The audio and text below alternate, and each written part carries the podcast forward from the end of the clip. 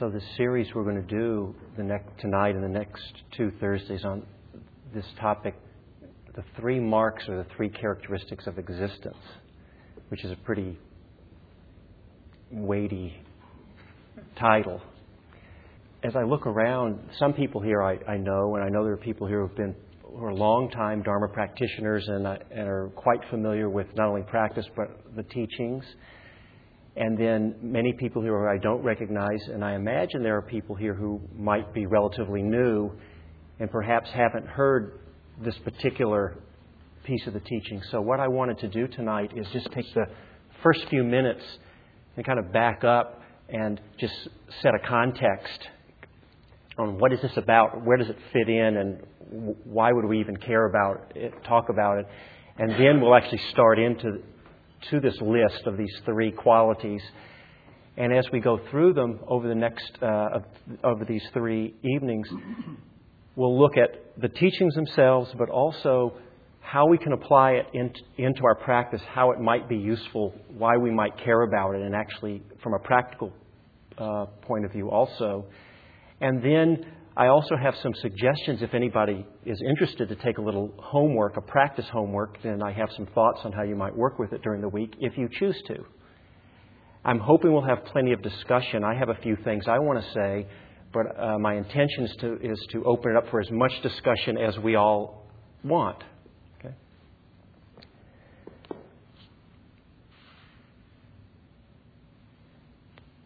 So, to start, it's important to understand the concept of what is called ultimate or unconditioned truth or reality and relative or conditioned truth, these two levels of truth. And all schools of Buddhism talk about these two levels of truth. Most religions, I have to be careful saying most religions, but of the major religions that I'm familiar with, most of them have some concept of whether it's the Great Spirit or God or the highest truth or maybe in Hinduism the highest, the ultimate true self or whatever they call it, talking about that which is, really is beyond words, beyond really the limits of the human mind, right? But it doesn't stop people from trying to talk about it. So, for example, if, if you hear people speak of God, often there'll, there'll be all these positive adjectives. You know, God is, fill in whatever it is for you. If, it's, if you have a positive association, it might be infinite love or compassion or all knowing or all powerful or whatever. So we kind of point to something there, but of course, anything we say is going to fall short of what it what that really is, right? We can't get it, right? It's beyond beyond the beyond, if you want. That's how it's talked about often. The Buddha,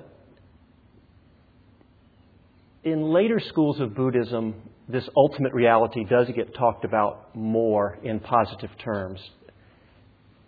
From the teachings that have survived to this day from the Buddha, as much as we can tell, he pointed towards it. Sometimes he tried to talk about it a little bit. But mostly he was concerned with this other level of truth, the relative or the conditional level. And when we use this word, I like the words unconditioned or, and conditioned.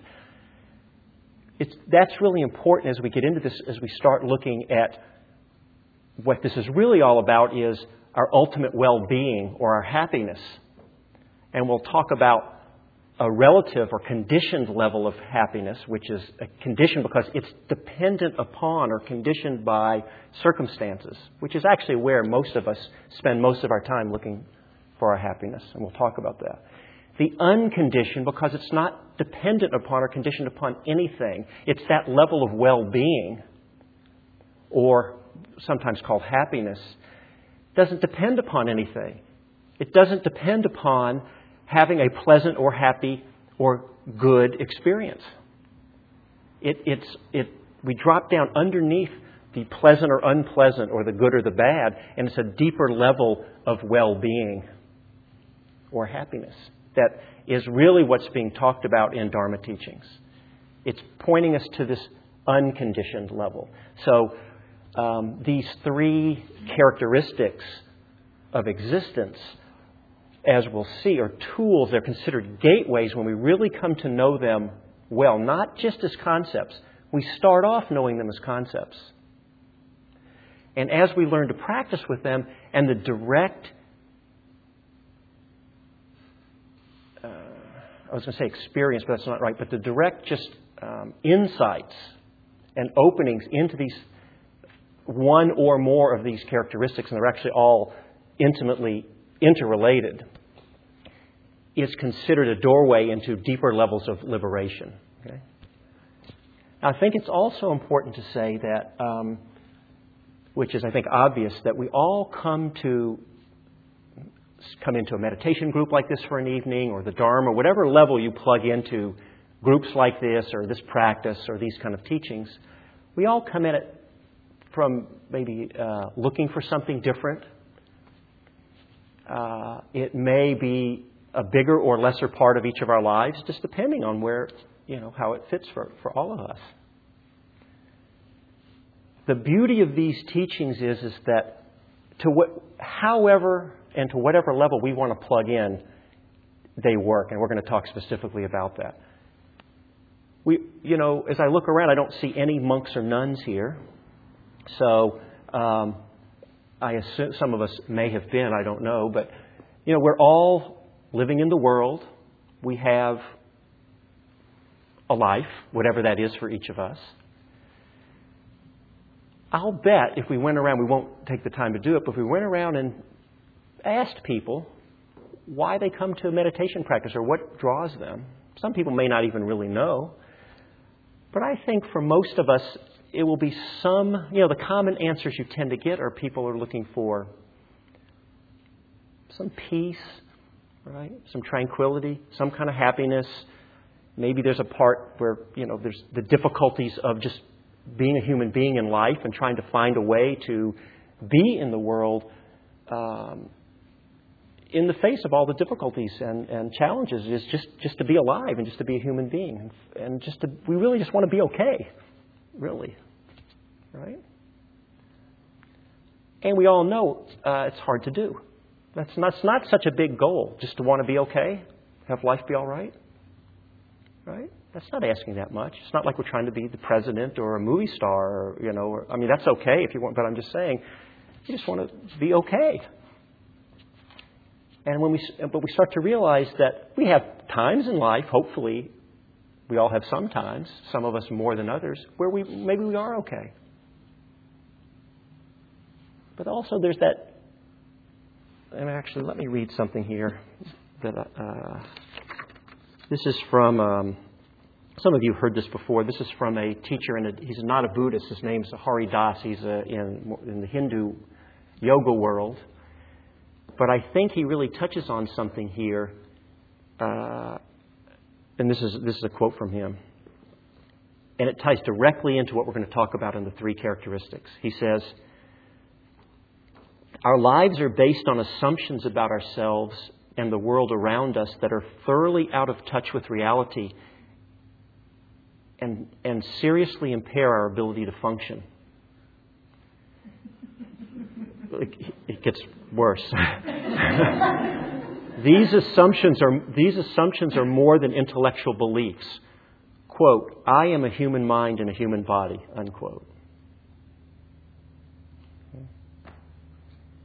He, he's saying, you, you may or may not agree with it or like it, but he's saying the notion that I'm a human mind and a human body is thoroughly out of touch with reality and seriously impairs our ability to function. He goes on. In fact, this notion is so deeply rooted in our consciousness that few of us would ever think of questioning it. We live our entire existence from this point of view, seeking those things, situations, and people that make us happy and avoiding those things that make us unhappy. But even when conditions seem ideal to us, there is always that nagging certainty somewhere in our minds that the situation will eventually change, that the security and happiness of the moment will ultimately be lost. In truth, we are never totally at peace. There is always something to be anxious about. Ordinary life is really a constant dilemma.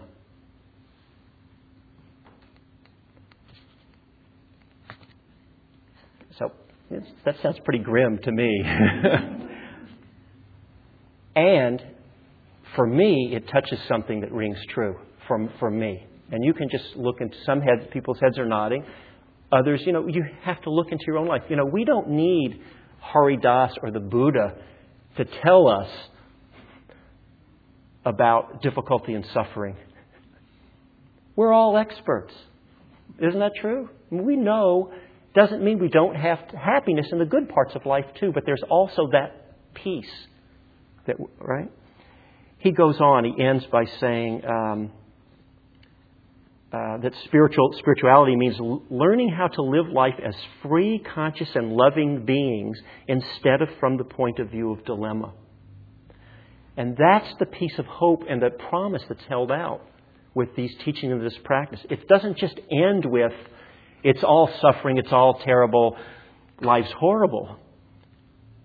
It ends with that there is a way to live life as free, conscious, and loving beings instead of from the point of view of dilemma.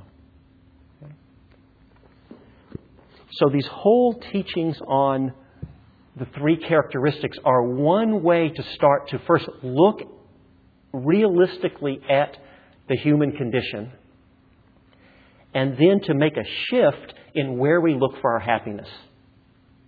That's the whole teaching. The reason the Buddha tends to look into the and talk a lot about how we live in the ordinary, well, I shouldn't say ordinary, but in the conditional or relative world is that's the world we, that's what we have to work with. So rather than talking, spending a lot of time talking about this ultimate reality, which we may or may not even care about or believe in, so much of the emphasis is put on looking to where, where we create our own suffering and how, when we start to wake up, and which a lot of the meditation practice is about, becoming more conscious and aware and awake so we're not so reactive that we start we stop looking in the wrong places for our happiness, which is creating our own suffering.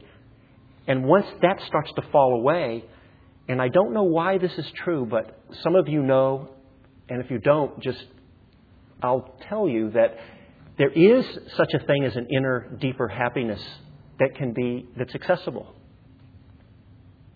That ties more towards an unconditional. I don't know what the ultimate unconditional happiness is, but that is less dependent on circumstances and more is that cliche of that inner happiness that can be found that's talked about in, in meditation, right?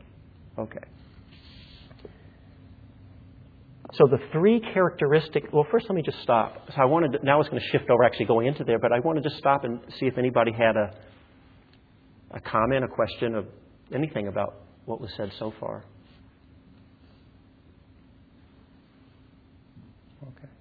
So I'll say a little more. We'll take plenty of times to stop, or, or any time if you want to raise your hand, that's fine.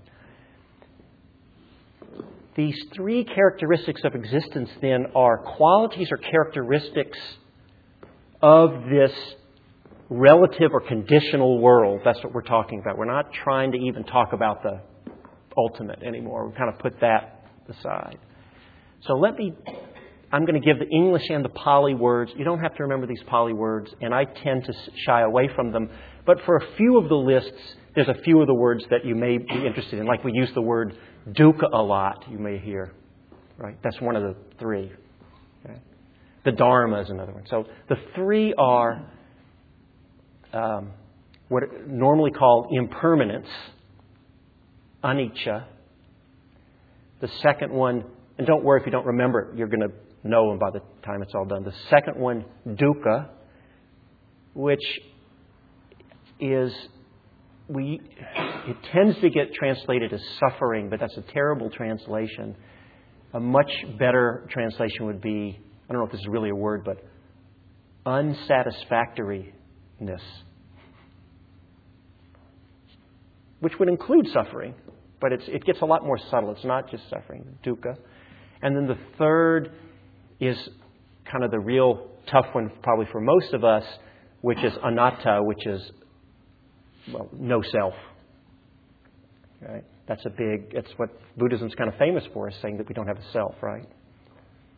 That's, we have to, we'll get to that not tonight, but later, but that's something we need to understand clearly because it's not saying that there's not a, I mean, we're all here.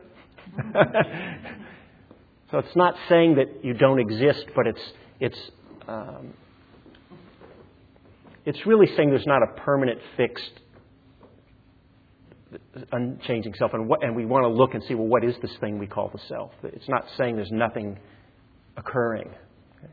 So impermanence, unsatisfactoriness, selflessness. Anicca, dukkha, anatta. Okay? Typically, when not uh, definitely there are times when people hear these teachings, they don't like it. Right? You mean nothing's going to last? It's a characteristic of all existence. Nothing's permanent. Nothing's going to last. And nothing's, while it is here, isn't going to be satisfying anyway. And to top it off, I don't even have a self.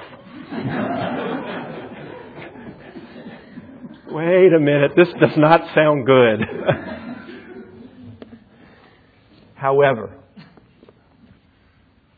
it's misunderstanding those that gets us into trouble.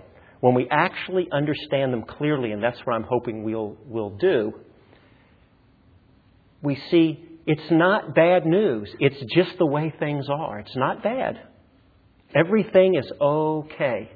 And that it's us who make a problem because we don't like how things are. Right?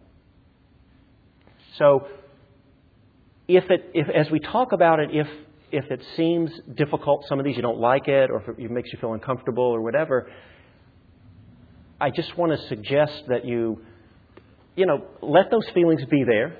You know, we, we're Vipassana practitioners, so we're good at connecting with our feelings and, and get to know those feelings. But hang in there with it as we go through. I don't know, some of you, you know, may or may not be here for the whole time, but hang in there with, with it as we go through the process. And just kind of let the process unfold and, and withhold judgment until the end. Okay? Maybe that's not freak out about it or anything. Okay. So the first on this list, well, let me stop again and see if anybody wants to say anything. Because we're going to go into the first one, a anicca impermanence.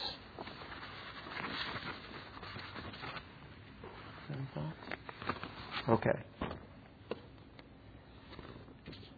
Just a little bit about relative and unconditional and conditioned You mean I was trying to talk about what in Buddhism they call the two truths? Yes, just a little bit. Do you, is there a, do you, what, what's going on in your mind? Well, I'm just wondering, are those like just synonyms for each other? Oh, yeah. Do you mean? Um, when I think of relative, I think of you know everything is relative. Like this person might look at it this way, another person might. Oh yeah. It. It's a relative. That, that's not what I mean. Although I think there is an aspect. I, I, I that's why I like con- unconditioned and conditioned because I don't tend to find that some of these other words they have a lot of connotations. Excuse me, and different connotations for different people. So, you know, this unconditioned is God, okay? There, you know, whatever. Ultimate, unmanifest, deepest, highest truth.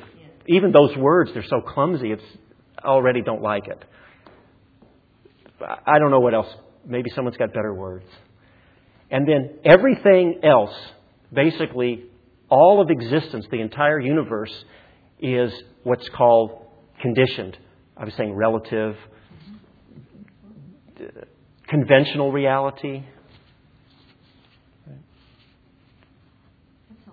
Okay. And I'll just throw this piece in. In there, um, so there are, there's a traditional Buddhist cosmology that we don't really need to concern ourselves much with here, but I'll just mention, and you don't have to believe it at all, but there's no doubt that in the Hindu culture that Buddhism came out of, and in Buddhism,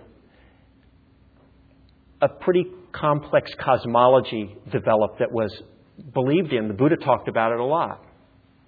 Of all these different realms of existence. Here, where we live, is, is one out of many different realms. There's hell realms and heaven realms and all these different realms of existence, okay?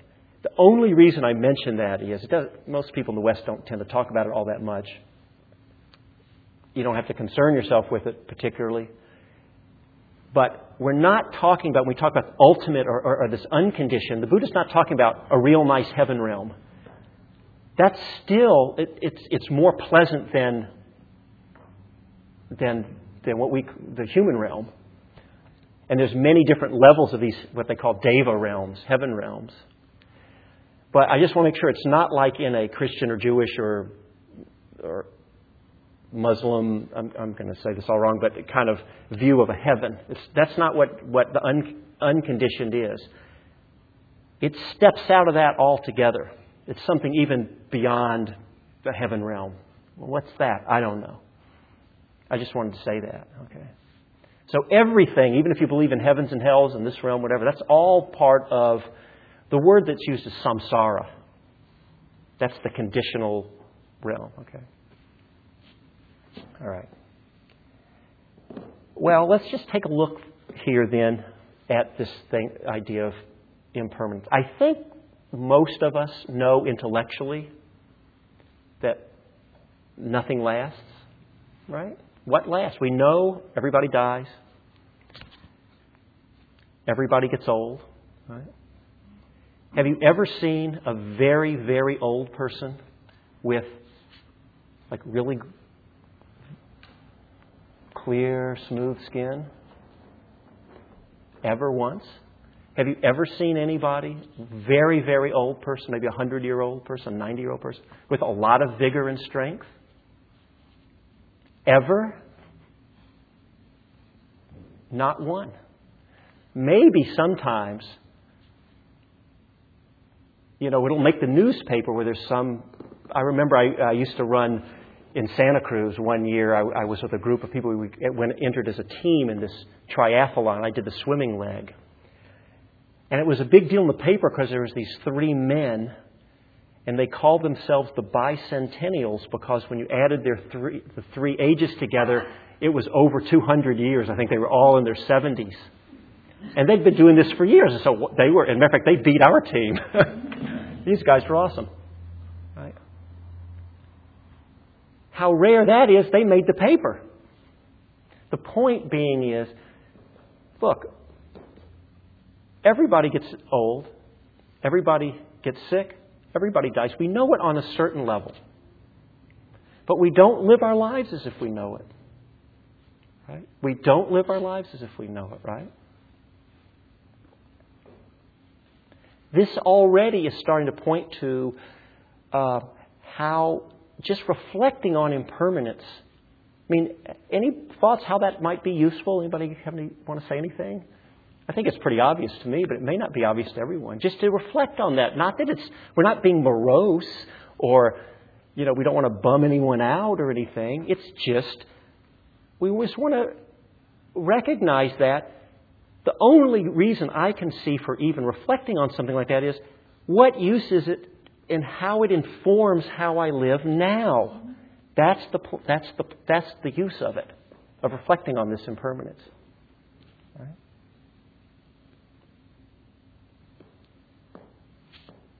The reason that the core teaching, if you look at the Four Noble Truths, is about suffering and the end of suffering, it's dukkha. It's dukkha and the end of dukkha. Is because the Buddha is focusing in this conditional realm. He's not talking about the unconditioned. And he says, First Noble Truth is saying that there is this dukkha, which we'll get to later. That's the second characteristic, this suffering, this unsatisfactoriness. The cause of it, what's the cause of it? It's clinging.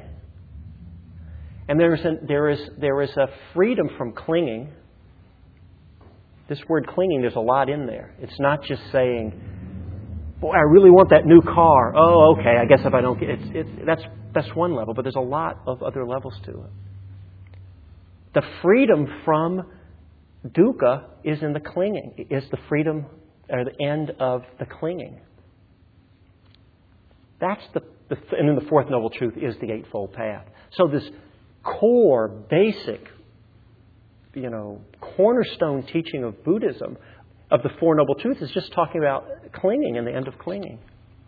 We start to get at that a little bit when we start to look at this first characteristic of impermanence. Right? We suffer not. Things are going to change, and we suffer because we don't want it to change, and we hold on to it. We see impermanence everywhere. Just go out into the woods and take a walk. It's a great thing to do. Walk around. You'll see animals, you know, you'll see little baby birds, maybe, or squirrels or insects, and you'll see healthy adults, and maybe you'll see some dead animals or birds or insects lying around. Look at the trees. Um, little sprouts coming up, strong, healthy trees. Then some of them not looking so good. They're diseased, they're bent over, some are halfway falling over. Some are already down they're rotting logs. We see it everywhere leaves, buds. I recently, um, um, a few months ago, I came back from having sat uh, a long retreat.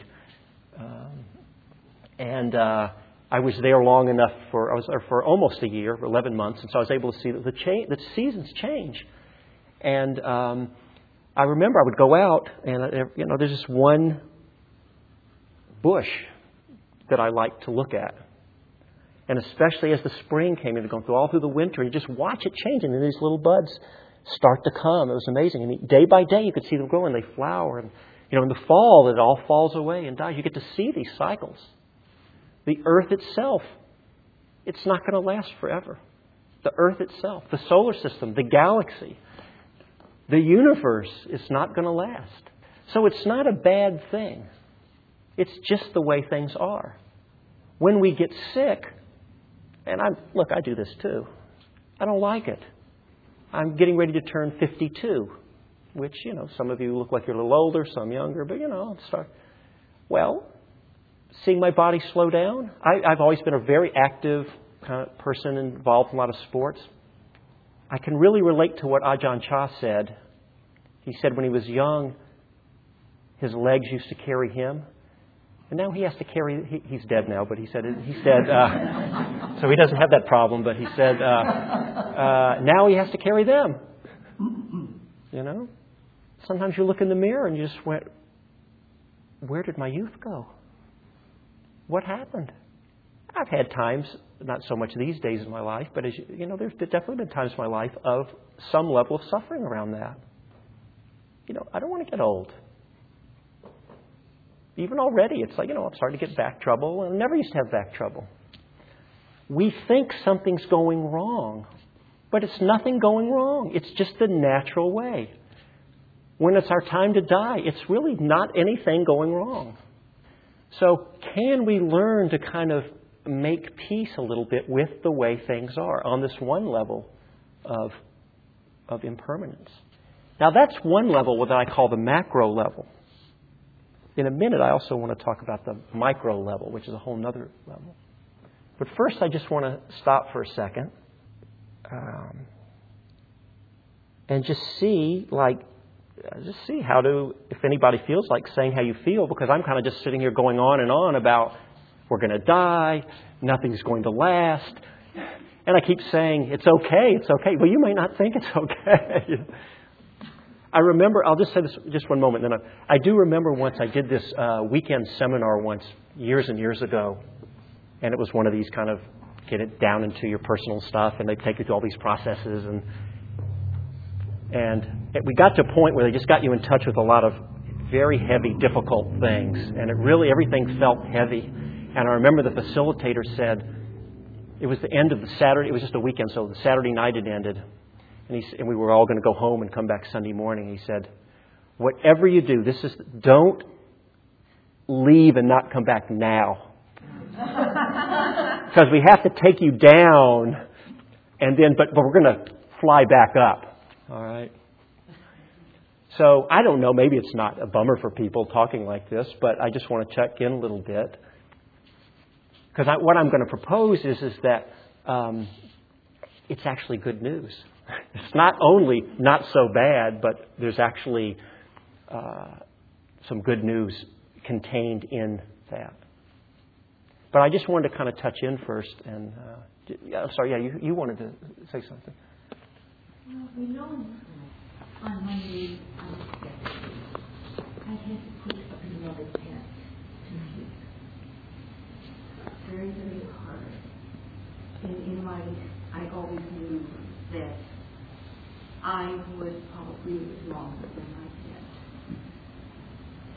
So how do you deal with these kind of things? You talk about intellectually, you know it, but in our practice, uh, Right. right. Well, I think what you're pointing to, and I want you to correct me if I'm not right on target with what you're saying, but the, is you're pointing to something that we were actually coming to at some other point, which is it is about honoring not just our pets and everything, but honoring life, honoring our experiences, honoring our feelings. That, look, we can say, well, you're just suffering because, you know, you still have attachment or something, but look, we all, that's just part of being human. I was recently reading, uh, there was a very famous um, Thai monk who was considered, kind of in a way, the father of the mo- modern Thai forest tradition. Uh, his name was Ajahn Mun. And he was very respected and famous. He died, I think, in the 1940s, 49 or something like that. And the people around him actually, um, Mahabua, who was still alive but is pretty old, is considered, if I don't know what enlightenment is necessarily, but he's considered to be fully enlightened. And he was had spent, I think, ten years with Ajahn Mun. He was there when he died, and he was talking in his uh, autobiography about these monks who were considered to be so advanced in their meditation, and he was telling these stories about all these incredible meditative states. And when Ajahn Mun was dying, they were bereft. You know, they were crying. And they were just after he died, you know, even though the whole teaching had been getting into about not clinging and getting a deeper level of freedom, and, you know, they spent days just moping around. And some of them just thought, you know, they were lost. What do I do now? When the Buddha's chief disciples died, Sariputta and, and um, Moggallana, the Buddha said it was like the sun and the moon had gone out. So I think it is important to recognize that as part of being a human being, you know, if your pet dies or a beloved one or we have difficulties in ourselves, it's like it is painful. So this teaching is not saying that that stops happening, that the, the process of being human stops. Okay? But what happens is, is that we can try to start to have more, less of an adversarial relationship with ourselves and our experience. And what I mean by that is, I, I think that that's true when I say, for many of us, the relationship we have with, with who we are or think we are, or the experience we have is, it's really sad. We can't, we don't want to feel that pain because it hurts. Right? We don't want to feel the difficulties. So, one level of coming to Dharma kind of practices is that often people think, well, I'm not going to suffer because I'm going to be more calm and peaceful and serene and less stressed out. And then I won't have so much suffering. I won't feel all these difficult feelings. And that is true. That's a whole level on which Dharma practice does work. That's on the conditional level. There's also an unconditional level, and we don't have to be fully enlightened to start tasting it, that, and, it's the title of um, Jon Kabat-Zinn's book, Full Catastrophe Living. We just let it rip, the full expression of who and what we are. We're not standing in its way. When there's grief, we have grief. But can we allow ourselves to, to have the grief and not add on another layer of suffering because, because we can't, which I'm not suggesting that you're doing. But this is the point. You know, the famous simile that the Buddha used, which was, is called uh, the simile of the, as the two darts or the two arrows, when someone asked the Buddha, what is the difference between an ordinary person and a fully enlightened person? And the Buddha said both the ordinary and the fully enlightened person experience, they're human beings. You know, the Buddha, he got in arguments with his relatives. He had a bad back. Sometimes he would say, you know, my back hurts, you know, I got to go rest. Ananda, you go give the Dharma talk. He had to lie down. He was a human being. That's one level of dukkha that we all experience. The ordinary, that's like being shot once with an arrow. You feel the pain of it. We feel the pleasure too. Right? We get both.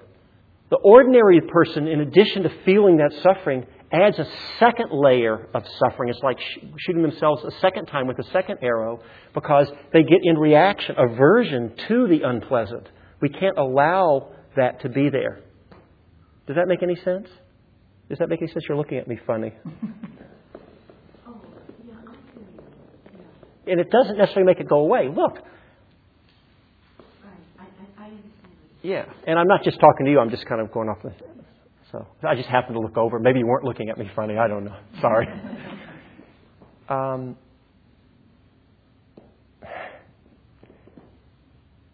you know, my father died um, last year, and he had been sick for many years to the point where he had what I consider to be really no quality of life at all. And there was a lot going on in our family where some people wanted to keep him alive. He was on these feeding tubes and all this stuff keeping him alive. And I was thinking, you know, let the man go. So we had different differences in the family. And after many years like this, which I just thought was horrible, and he died. Actually, I'm feeling emotion coming up right now thinking about it. it is my dad. Even though it was a great blessing for him, you know, I was happy that he wasn't in that suffering anymore because he, he had no prospect of getting better. But you know, it's my dad. So I had that mix of feelings and everything. That's just being a human being. So I think that that's a normal level of feeling loss and pain. And when that happens, we need to find a way to, to be present with our experience, which means the reactivity part, somehow we have to find a way. And this practice is a practice. Vipassana practice is one of learning to be more and more present with our experience. And so we don't start with the hardest thing. We start, sit down, and just try to be with the breath. And then slowly, as the practice deepens, and that's actually, if any of you are planning to come this Saturday to this Anapanasati Sutta class, that is really going through the whole progression in breath meditation. we are able to be present with more and more. But we need to start looking so we don't want to be surprised about impermanence. That's all. We just need to come to it terms uh, beyond the intellectual level. Because what starts to happen is the, and it happens just naturally in the practice. As you start to see more, you start to see the nature of change more and more, things that used to hold a fascination for us start to fall away more. And a perfect example I'm finding in myself is, is just, um, I was talking about earlier about aging, and I know for some of you who maybe are older, you're not thinking 52 is much to be complaining about. My mother doesn't give me any sympathy. But it's a good example of a place that you can start to work and to come to more peace at it, uh, around it, right? I'm not saying I'm in perfect peace around it, but it's an area that I think I have come to out of the Dharma practice. So it's a perfect example of dealing with impermanence. I do need to throw one more bit in on impermanence because it's actually even turns out to be even a little worse than I shouldn't say worse. Um, well, it's not that things are here for a while, but they aren't going to stick around. There's another level of direct meditative insight that sees that everything is, there's only constant change going on all the time, actually. Modern physics knows, even if you look on the, at you know, the atomic level, you know, this seems solid, right? I'm holding this bell up here. But even modern atomic theory will tell us that if you look down and there's the electrons, the neutrons, and the protons, and then you know it goes off into. I'm not even trying to get into the subatomic, and please forgive me, any physicists out here. I'm kind of going to screw this up, but we know that there's some model. They say like if, if the nucleus is maybe the size of I don't know, you know, a baseball or a grapefruit, then the electrons, which I don't know, maybe the size of a pea, something like that, are, are going around the nucleus at, at I forgot, this. I think it's a few hundred yards or half a mile, I don't know, far away, revolving around. And the atom itself is mostly all just empty space, right? It's not solid. If this is all uh, really an illusion,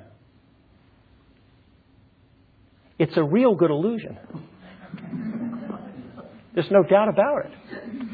Right now, you know, this seems solid to me. But there's even another level that we can start to get to where the, the mind settles enough, if, we if we put enough into the practice, where we see directly that changing nature. As a matter of fact, there's even a level where,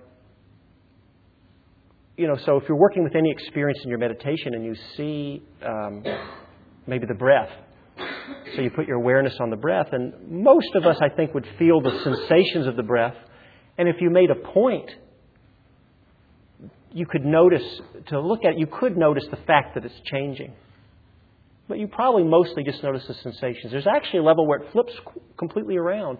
And what, you, what pops out is change itself. And then if you make an effort, you can maybe see the sensations, but it's actually the change.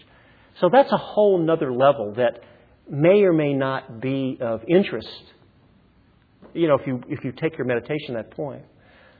But the point is of it is not to go around thinking everything's an illusion, but just to help break our grip on trying to hold things to be some fixed way.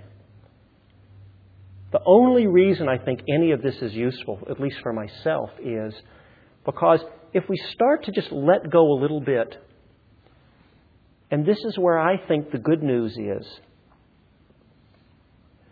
rather than doing what most of us do most of the time if we're honest, which is we're trying to hold on, we're trying to set our lives up to be a certain way, right?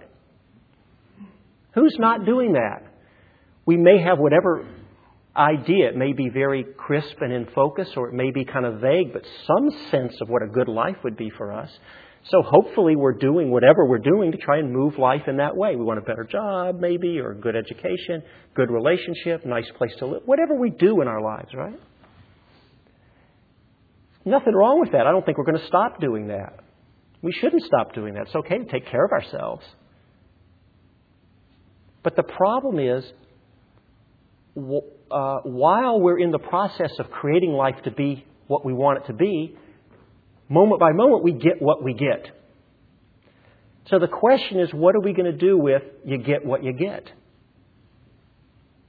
Once we realize that things change and we, it, we start just to loosen our clinging, our attachment, our grip, just in that letting go, there is a sense of inner freedom that comes up more. We're just more you know, it's kind of like the cliche of we're just kind of going with the flow of things better. It's really very simple stuff we're talking about.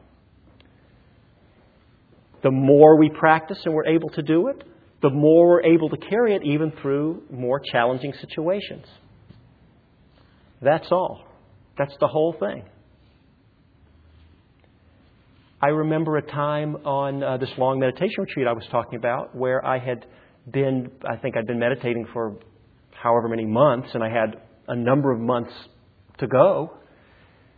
So you know, it, you know, sometimes it felt like a lot, and it was, and you know, you, so when difficulties would come up, I remember times when maybe, along with all the really incredible meditative states and all that, there's also times of depression or loneliness or despair or difficulties that just come up. You, you know, it would be hard because there's no distraction. You can't, you, there's nothing to do but just be there with those feelings. It was very hard. Once I really started to see deeper into impermanence, it shifted everything because you start to see that all these things come and go. And I didn't take it so seriously like if, if loneliness came. Yeah, it's unpleasant. I didn't care for it. But you know what? Got to be less of a big deal. Because you know these things come and go. Sure enough, it stuck around for a while and then it's gone. So it enabled me just to ride through much more with a much more steady equanimity. Not getting so caught when the difficulties come, and also not getting so over exuberant when the good stuff came. I appreciated it when the mind was clear and sharp and the body was just at ease and you're really deep in and you know all these meditative states. It's great. And they don't last. It used to be that when they'd go away, I thought my meditation is screwing up. You know? A good meditation would be, um, uh, you know, peaceful, clear, concentrated, blissful, whatever that is for each person. And, you know, and a bad meditation is whatever, sleepy, restless, body hurts, and you learn just to ride through all that stuff. We don't get in such a reaction because it's, it's nothing going wrong when the meditation shifts. It's just changed. It's nothing going wrong when changes happen in our lives. It's, that's what happens. And so, can we find a way in which our happiness is not so dependent? I don't know if you totally get free, but not so dependent on having to have life be some certain way and having it definitely not be some other way. And it's more about what's the relationship we're having with whatever experience there is in the moment. We can shift our relationship to present moment experience. That's the whole thing. That's the place of this reflection on anicca, impermanence. We don't have to go to this cave and meditate you know, 12 hours a day and see that everything's dissolving away. You know, we don't, that's not it. Just we start plugging in to whenever, whatever level in our lives, the more we let go, it's, it's as uh, Ajahn Chah said, and I think I'll just end with this. Um,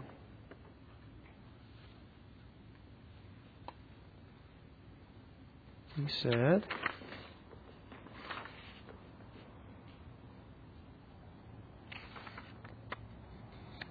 He said, Do everything with a mind that lets go. Do not expect any praise or reward. If you let go a little, you will have a little peace. If you let go a lot, you will have a lot of peace. If you let go completely, you will know complete peace and freedom.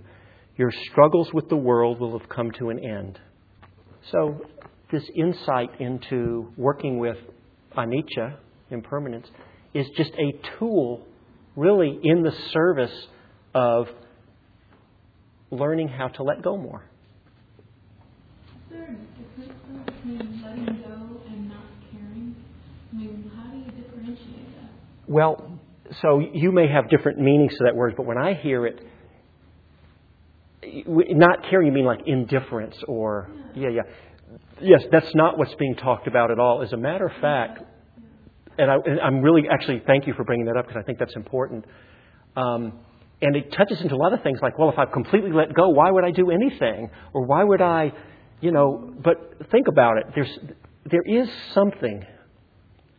Even people who have, I don't know why, but the, actually, the more I found this for myself to the, the deeper levels I've been able to touch in about non clinging, and other people find that this is true too it just seems to be the way that life is set up. Actually, a deeper level of compassion and caring naturally arises. I don't know why that's true. There is a near enemy.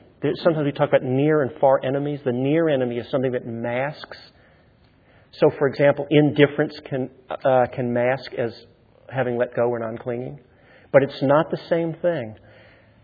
What non clinging does, because the indifference is, is actually has some aversion contained within it. It's the place that has to cut off something because I don't want to. It's like it cuts it off. Non clinging is the opposite. It completely opens to everything. We actually can experience life, ourselves, everything even more deeply. We're actually more connected and more engaged than ever because the reactivity is gone.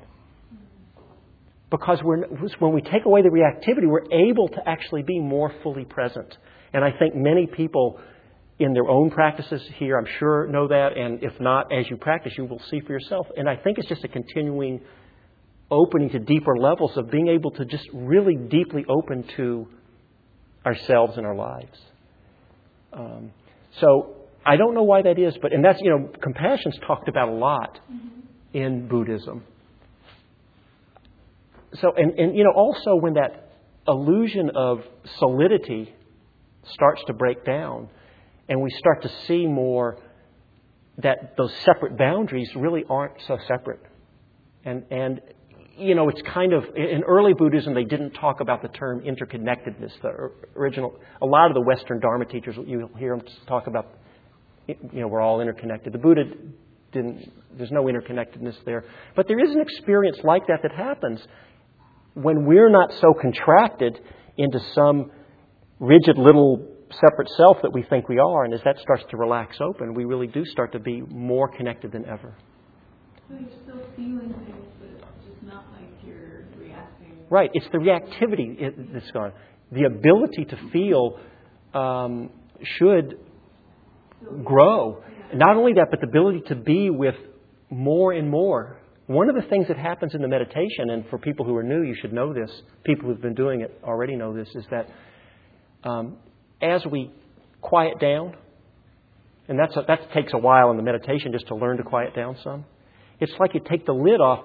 A lot of things that had been masked and unseen are going to come roaring up to the surface. So you're going to see things about yourself that really you probably didn't want to even know was in there. And it might not be easy, but it's things that are there. We're able to see more and feel it and be present with it more without judging and reacting. And so then how we act in the world actually, hopefully, is more effective than ever because rather than being in reaction, we can just be more present and then act out of a de- not out of reaction, but just out of what's appropriate. Can we take that one more step further? What if you are feeling that and you are expressing these feelings that you're having, and it's okay to have these feelings that you're having, you're just expressing it, but then the outward world and how they react to you might not be so great. Right. But that's just a question of what's. So there's two different things here. One is how you or any of us are with our experience and with our feelings. And by the way, there's no should here. We're not saying you should be able to be present with your experience. We all have a level where it's too much for us. We're not to the point yet where it's either physical pain or something emotional, where, you know what, that's crossed the line of where I'm able to be fully present and conscious. So we need to recognize that, and if we have crossed that line, that's where we need to be kind to ourselves and kind of back off a little bit. So that's one thing. But to the ever deepening degrees, we can be present with more and more with ourselves. Now, how we express that, you know, maybe there's, you know, you, I think you know that there's some situations where you may want to express, and maybe there's people are receptive, and there's other situations where, you know, it may not be the most skillful thing to do if people don't want to hear it. And then you, I guess, hopefully, if you are in a place of being more mindful and awake rather than reactive, then you can have more choice on whether you would express it or not, is, is the best thing I know to say about it. Does that make any sense? Yeah. I mean, because that's where I see, I mean, in myself, that's where I see, I, I mean, touch on a lot of stuff, but I want to express it, and in some situations, like you say, it's not right. appropriate, or, you know, that person isn't able to accept it yeah. the way that you want, you, you well, would hope they would accept it yeah. you might get defensive. And yeah. Might, you know, take it personally or, yeah. you know, whatever, and all you're doing is expressing. So, yeah. you know, I'm, I'm just bringing it up just because it's yeah. something that I think about, and sometimes it's kind of hard to know where that line is. Yeah. Yeah, I, I mean, I don't know the answer on that. And I think we've all had times where we've expressed things that I could tell you a few stories myself where mm-hmm. yeah, it wasn't so good. Mm-hmm. And then there's a consequence there. So, uh, you know, well, okay. Um, so we're, we don't have much time left tonight.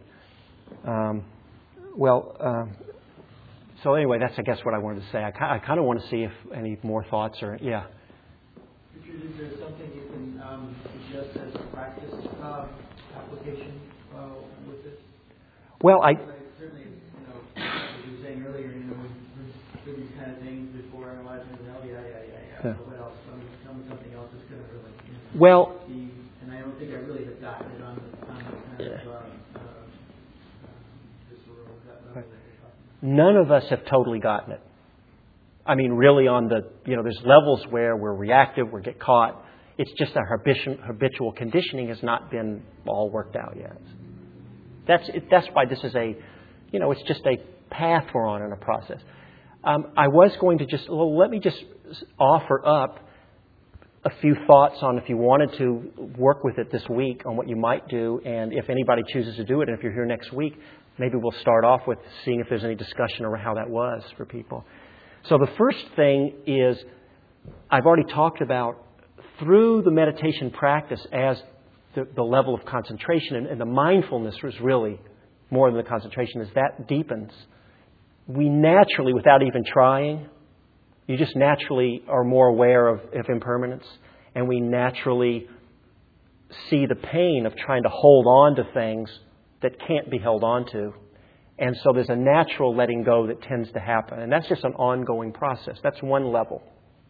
And in that way, we could say that the ability to be free and happy and at ease and at peace in the midst of our lives is a fruit of the practice.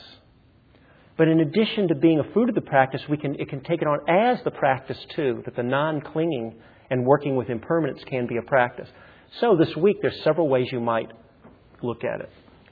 One, I have two things in mind. One is, is just when you remember, and you'll forget many times, but as much as you can remember, just noticing change. That's one thing. You can just walking around, noticing, you know, car, eh, things are just in change and moving. Things aren't staying still. Noticing the body. You wake up. When I wake up in the morning, I usually don't, I don't know why, I just don't feel that good. Then once I get up after half an hour, I feel better. It just changes. Noticing the changes. Whatever. Mentally, physically.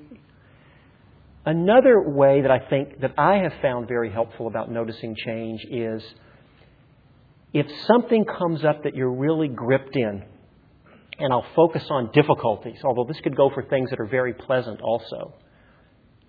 If you really have angers, difficulty, loneliness, despair, depression, anything, notice it, connect with it to the amount that you're able and, and that you want to be with it. In the moment, if you can remember that this is going to change, see if not cutting off, not saying this is going to change and I'm going to hold on till this bad thing goes away and it makes you more grip, but just to be as present as you can and to know, just reflect. Okay, I'm in it, it doesn't feel good, this sucks, you know, I want this to go away. Try to relax. No, no, it's going to change. And just see if that reflection, which it may or may not, just lets you hold it a little more lightly in the moment, even before it changes so that we're able to actually be present with it a little better. Just reflect and see. And the last thing I'll just mention, I got this from um, Joseph Goldstein at, you, you, may have heard him say this when we were at, uh, on retreat uh, last year. And I used it a lot. It was very helpful. He was talking about when he had been on long retreats and had a lot of loneliness and difficulties and worrying about his practice and everything. And he said he reflected, he told himself, Joseph, in a month, you're not even going to remember this. And I think back for myself, so many days when I was worrying about the practice or I was just lonely and, oh man, I got six months to go and I want to go home and can't go home because I told everybody I'm going to go for, you know, a year and what am I going to do and all of that. And I would just say, you know, in a month, I, and it's true. I have a vague, rec- it's just in that time, it was so big. So to see if in the moment, it just helps. Reflecting on impermanence that way. You know, and we, we can talk and see if, if it does. And we'll also hopefully move into dukkha next week.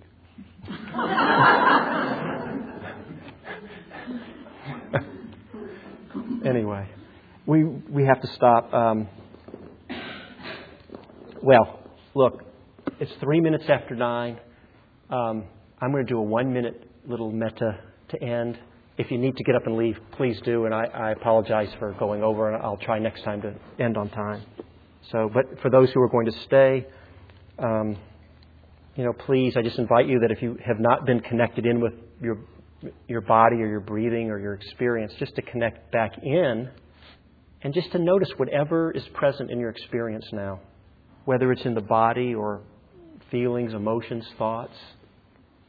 And just also to notice your relationship with that experience.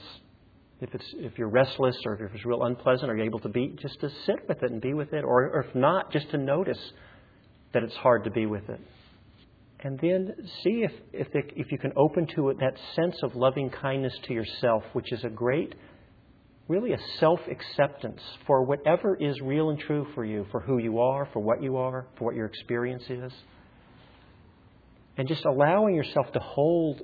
It's almost like holding yourself with just great love and tenderness and caring and just deep acceptance.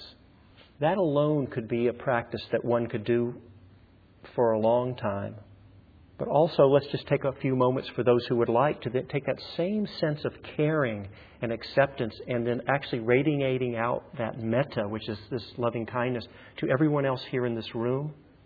And then to just let it radiate out also really into the community and really to just to the whole world. And not leaving out any any people any beings at all and if you don't feel loving kindness that's all right it could just be a thought or an intention or a wish or a prayer may all beings everywhere be happy and be free from suffering and then finally, I'll just end with this short prayer from the Metta Sutta. These are uh, words of the Buddha on loving kindness. Let none deceive another or despise any being in any state. Let none, through anger or ill will, wish harm upon another. Even as a mother protects with her life her child, her only child, so with a boundless heart should one cherish all living beings